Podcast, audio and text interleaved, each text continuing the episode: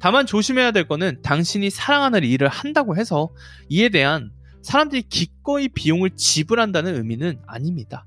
만약 사업을 하는데 자신이 지정한 문제를 해결하지 못하거나 개발해낸 솔루션을 필요로 하는 고객이 없다면 이는 안타깝지만 사업은 아닙니다. 그런데 그게 두 번째 제 사업에서 실제로 일어난 일입니다. 두 번째 사업을 시작한 지 몇 달 만에 저는 100원도 벌지 못하고 통장 잔고가 100만 원 정도밖에 안 남아 있다는 사실을 알아차렸습니다. 이때 제가 느낀 것은 저는 아직 저의 사업을 하기에는 충분한 경험이 없다는 것이었습니다. 이에 저는 제가 가진 모든 돈을 다 써서 근사한 양복 한 벌을 맞춰 입는 데 쓰고 곧장 면접을 보러 다녔습니다. 그리고 사업을 할 때 가졌던 모든 열정을 안녕하세요. 더 터닝포인트입니다. 혁신가들과 기업가들 그리고 크리에이터들의 behind story와 창업 도전기를 들려드리고 있습니다. 저는 여러분의 호스트 댄 유라고 합니다. 당신이 사랑하는 일을 비즈니스로 바꿀 수 있게 도와드리겠습니다.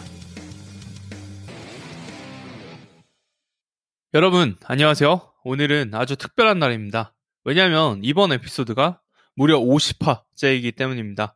사실 아직 잘 안 믿겨져요. 불과 1년 전 이맘때 저는 직장을 그만두기 전이었는데 제가 마지막까지 흔들림 없이 퇴사할 수 있었던데 결정적으로 저를 도와준 게 바로 팟캐스트입니다.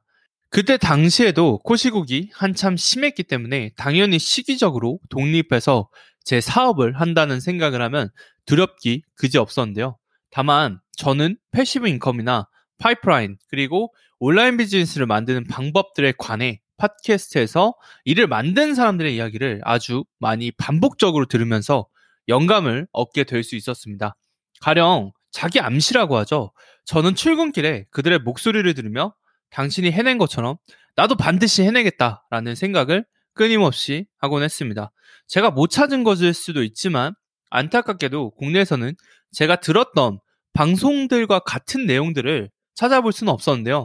그렇게 하다 보니까 이런 팟캐스트 제작에 대한 좀 아이디어가 나왔던 것 같습니다. 그래서 기존의 오디오 녹음이나 편집에 대해서 아무것도 알지 못했고 해본 적도 없지만 더 터닝 포인트에 대한 고민을 시작하게 되었고 시간이 지나 이렇게 여러분이 지금 방송을 듣고 계신 것처럼 터닝 포인트 방송이 탄생하게 되었습니다.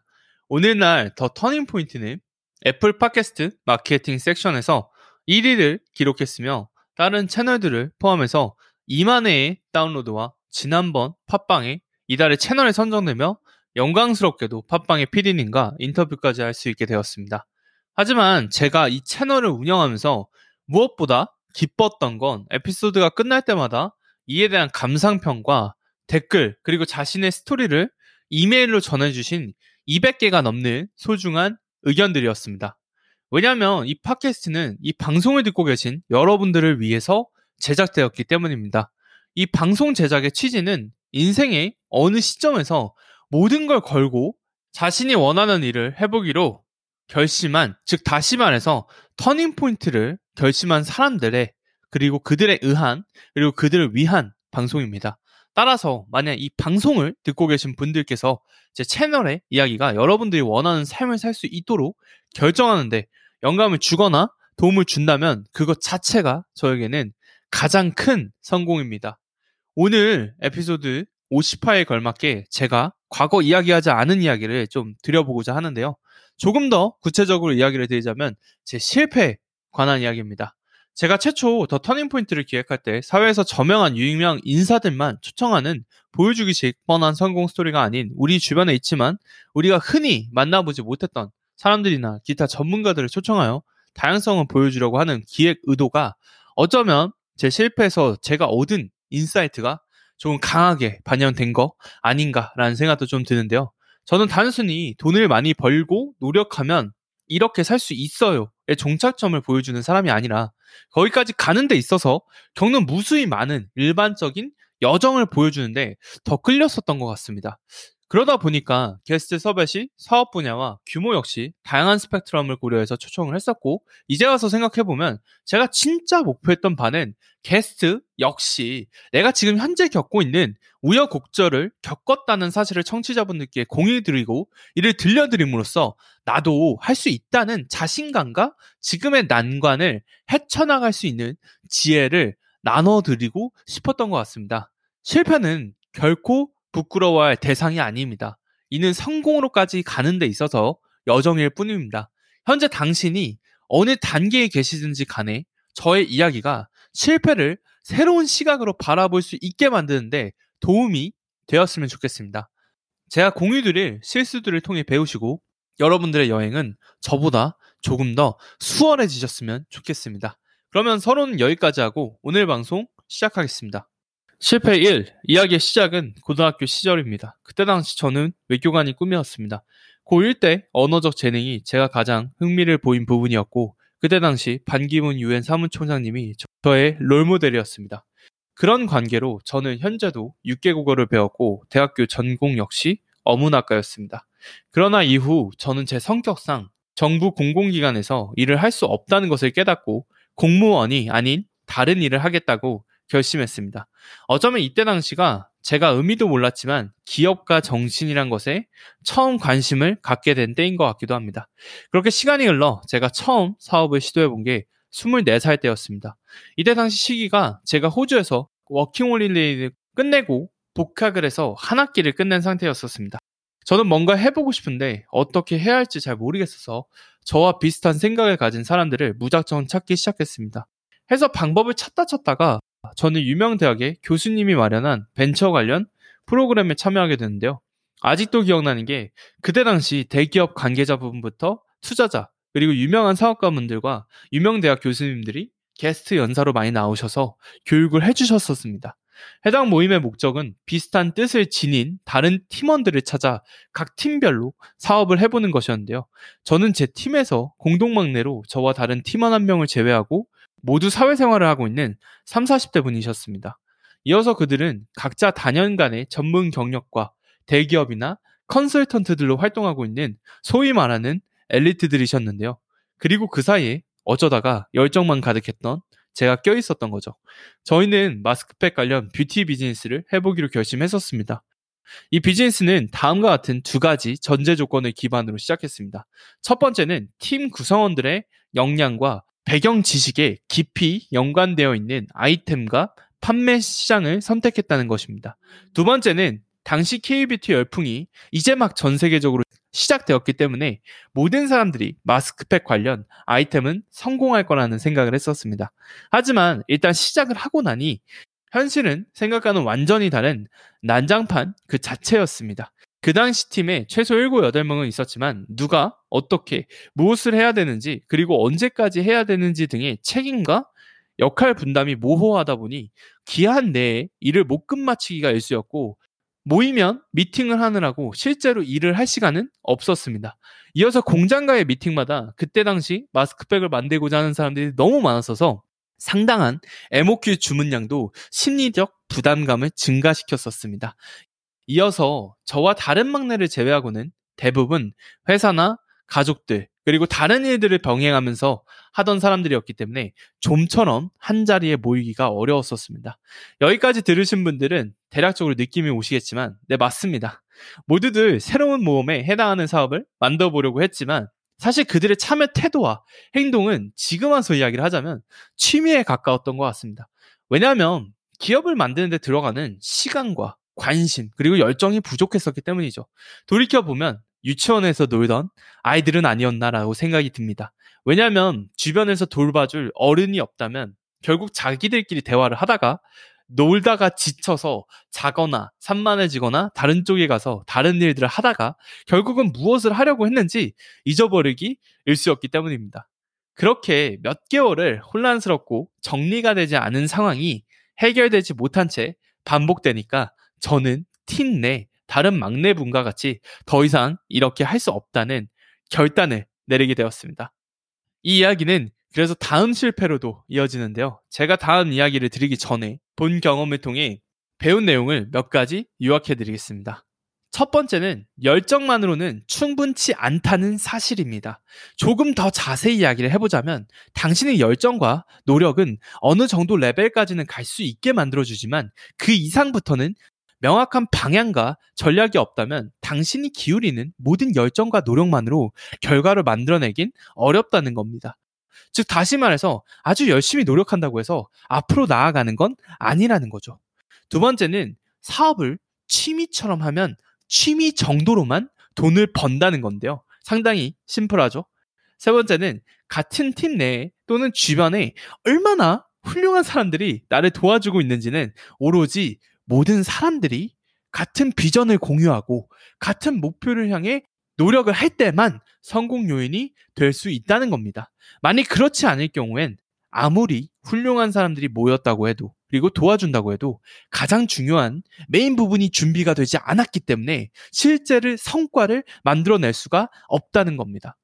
실패 두 번째. 자, 두 번째 이야기로 넘어가겠습니다.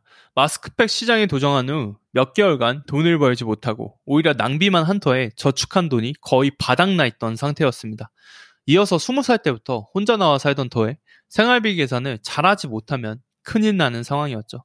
이대로 가서는 두 달도 버티지 못할 것 같아 직장을 구하게 되었습니다. 제가 그렇게 일을 구한 곳은 외국 신발 브랜드 매장으로서 신발 판매 사원으로 일을 했는데 그 전에 노점상을 몇 번 해본 적이 있었기 때문에 세일즈에도 숨겨진 재능이 어느 정도 있다는 건 알았던 상황이었습니다. 그런데 이게 실제 매장에서 일을 해보니까 제가 정말 말도 안 되게 신발을 잘 파는 거예요. 그래서 저는 3개월 만에 승진을 하고 능력을 인정받아 두 개의 매장을 왔다 갔다 하면서 관리를 하는 부점장이 되었습니다. 이야기를 더 넘어가기 전에 잠깐 재미있는 사실을 말씀드리자면 이렇게 일을 하고부터 몇 년 뒤에 저는 다시 같은 회사로 돌아오게 되는데 이때는 판매 사원이 아니라 사무실에 최연소 부장으로 복귀를 하게 되면서 전국에 있는 수십 개의 매장과 몇백 명의 직원과 그리고 몇백억의 매출을 관리하면서 온라인 비즈니스를 관리하는 사람이 되었습니다. 다시 본 스토리로 돌아와서 그때 당시 일을 하면서 저는 패션 관련 이커머스 일이 좀 추후에 큰 아이템이 될 거라는 생각이 좀 들었는데요. 그렇게 생각을 이어나가던 도중 저는 두 번째 사업 아이디어가 떠오르게 됩니다. 이 아이디어에 영향력을 준 것은 방금 전에 생각했던 이커머스에 대한 생각과 당시 크로스핏과 헬스에 빠져 있던 저의 환경의 영향도 굉장히 컸었습니다. 이어서 마스크팩을 하던 때 알게 된 저와 같이 고생을 나누던 그 막내 역할은 개발자였습니다. 저는 그래서 모든 상황을 고려해서 그 친구와 두 번째 비즈니스를 이야기를 하게 되죠. 그래서 만들기로 결심하게 된 게 바로 지금의 유튜브와 같은 구조지만 전 세계 트레이너들의 PT 수업을 올려서 수익 share를 할 수 있는 피트니스 앱을 만들기로 했습니다. 따라서 이를 위해서 피트니스 산업계에 있는 인플루언서들과 제휴를 맺고 마케팅 준비를 하고 사람들이 이용할 수 있는 웹사이트와 앱 등의 준비를 해야겠다는 결론이 나왔는데요. 다만 이 비즈니스에도 몇 가지 중요 결함이 있었습니다.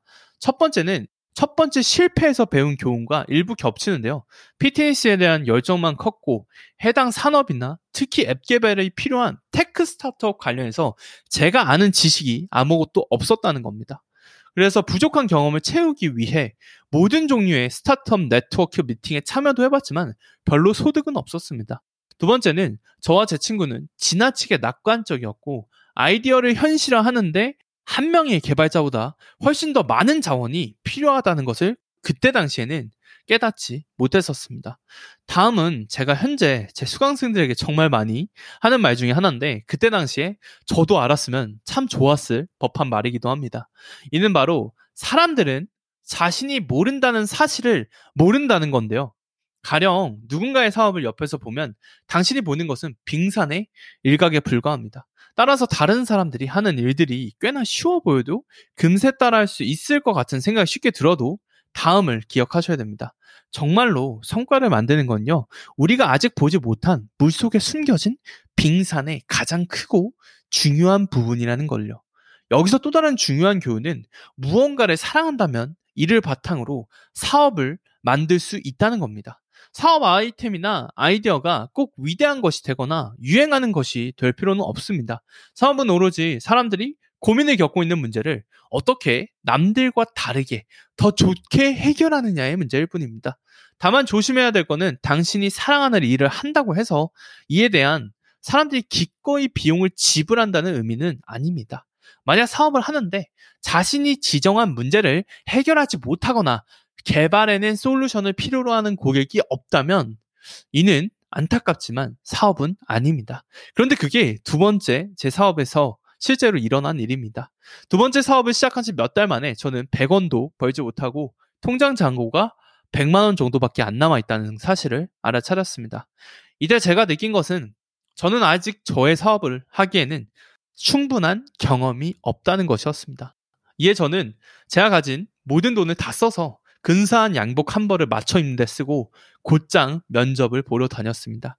그리고 사업을 할 때 가졌던 모든 열정을 이력서를 만드는 데 써서 정말 간절히 원했던 소셜미디어 광고 기반의 tech 스타트업에 취직하게 되었습니다. 실패 3. 제가 이후 취직하게 된 스타트업은 그때 당시 소셜미디어 마케팅과 인플루언서 마케팅 관련 B2C와 B2B 고객 모두를 대상으로 비즈니스를 했었는데 한국에서는 그렇게 했던 기업이 과거 없었기 때문에 매우 새로운 개념이었고 매우 신선했기 때문에 많은 투자를 받고 초고속으로 성장했었습니다.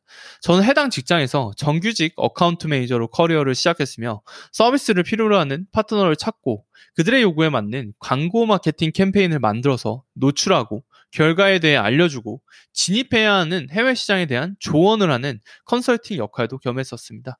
초반에 의도치 않은 고난도 있었지만 저는 결국 모든 위기를 극복해내고 입사 후 6개월 만에 최연소 해외 사업부 팀장을 맡게 되었습니다.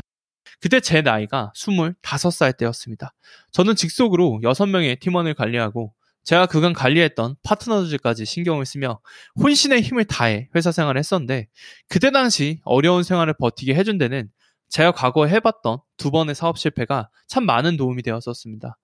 해당 회사에 근무를 하면서 어쩌면 국내 최초라고 봐도 무방할 정도의 빠른 시기에 인플루언서 마케팅을 해냈었기에 저는 도대체 인플루언서가 되려면 어떤 자질을 갖춰야 되는가에 대한 생각을 평소에 참 많이도 했었는데요. 이어서 인스타그램을 바탕으로 일을 했기 때문에 인스타그램에 관한 모든 것은 다 알고 있다는 생각 때문에 personal branding을 바탕으로 인스타그램에서 제 계정을 핑크빛 미래를 꿈꾸며 키워보기도 했었습니다. 그렇게 하루하루 인스타그램에 관련된 팁과 전략들을 배우며 시간을 보내고 반응을 유도하는 사진, 본문, 해시태그 전략 등을 추가로 발견했었습니다. 그렇게 소셜미디어 마케팅 회사 근무 경험 바탕으로 여인과 운동 사진을 올려 얼떨결에 팔로워 1000명까지는 꽤나 빨리 올라왔었습니다. 하지만 이때쯤 문득 다음과 같은 깨달음을 얻었습니다. 팔로워와 좋아요는 그저 의미 없는 숫자다. 왜냐하면 저는 그때 당시에 제 인스타그램을 단순히 사진을 올리는 갤러리가 아니라 조금 더 의미 있는 무언가로 바꾸고 싶었습니다. 왜? 인터넷에 있는 인플루언서들처럼 말이에요. 다만 저는 그렇게 한들 그런 컨텐츠가 수익화로 어떻게 이어지는지 그 방법은 몰랐는데요. 결국 그렇다 보니까 또다시 저는 열심히 일하고 성과가 일어나지 않으니 번아웃을 겪으면서 1년간 인스타그램에 글을 올리지 않게 됩니다. 제가 해당 경험에서 배운 교훈은 personal branding만으로 원하는 경제적 자유, 시간적 자유, 일할 수 있는 공간의 자유를 얻을 수는 없다는 거였습니다. 따라서 만약 personal branding으로 돈을 벌고 싶은 사람이 있으시다면 단순히 자신의 이야기를 올리는 컨텐츠 크리에이터로서 활동하는 것이 중요한 게 아니라 사랑하는 일을 바탕으로 이를 좋아해 줄 수 있는 사람들을 대상으로 어떻게 수익화를 낼 건지에 대한 확고한 전략이 필요하십니다. 저는 이를 알아내는데 2년이란 시간이 걸렸습니다. 혼자서 일을 해결할 수가 없어서 시행착오를 경험한 끝에 저는 거금을 투자해서 비즈니스 코치에게 도움을 받았고 이게 제가 20대에 내린 결정 중에 가장 현명한 선택 중에 하나였습니다. 제가 지금 드릴 수 있는 팁은 바로 다음과 같습니다.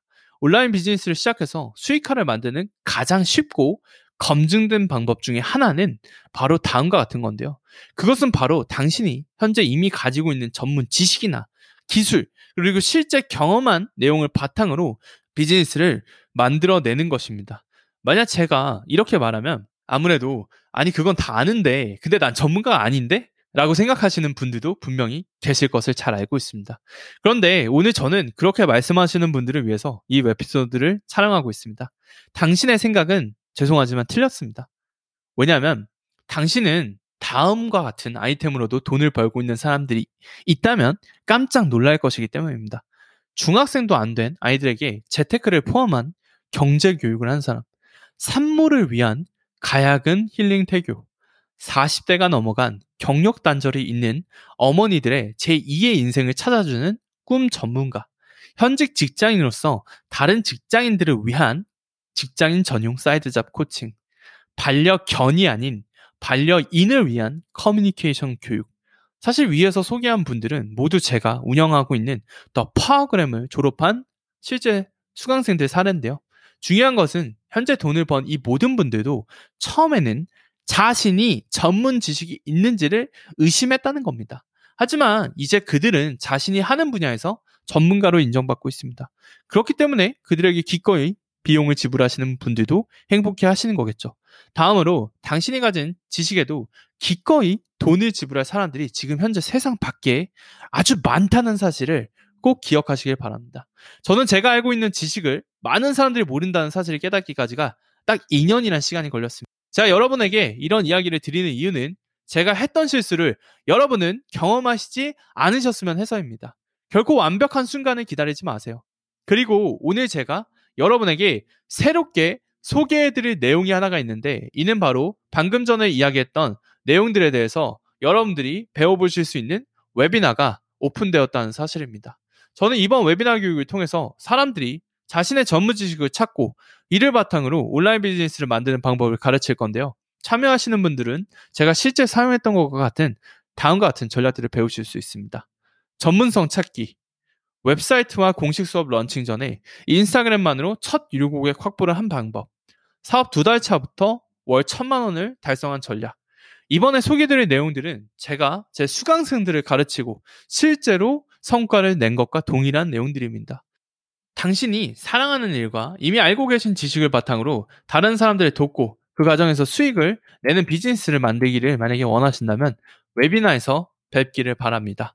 웨비나는 생방송 훈련으로 진행되며 8월 말 날짜로 3개의 시간대가 준비가 되어 있는데 이미 100명의 지식인분들이 빠르게 신청해 주셨기 때문에 참여 가능한 자리가 현재 빠르게 사라지고 있습니다.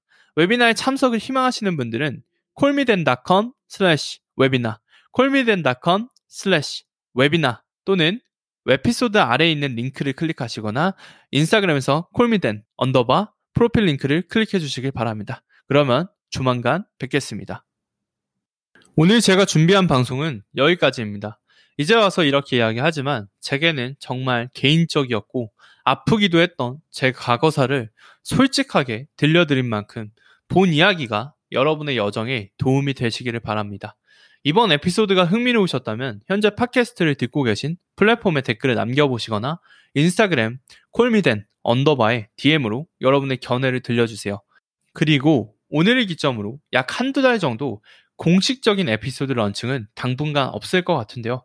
방송 1년차가 된 이 채널이 다시 에피소드를 올릴 때는 전보다 더 좋은 내용을 올릴 수 있도록 여러분들을 위해 그간 더 많은 준비를 해두겠습니다. 단 다음 주부터는 제가 공식 에피소드 대신에 보너스 콘텐츠들을 오픈할 텐데요.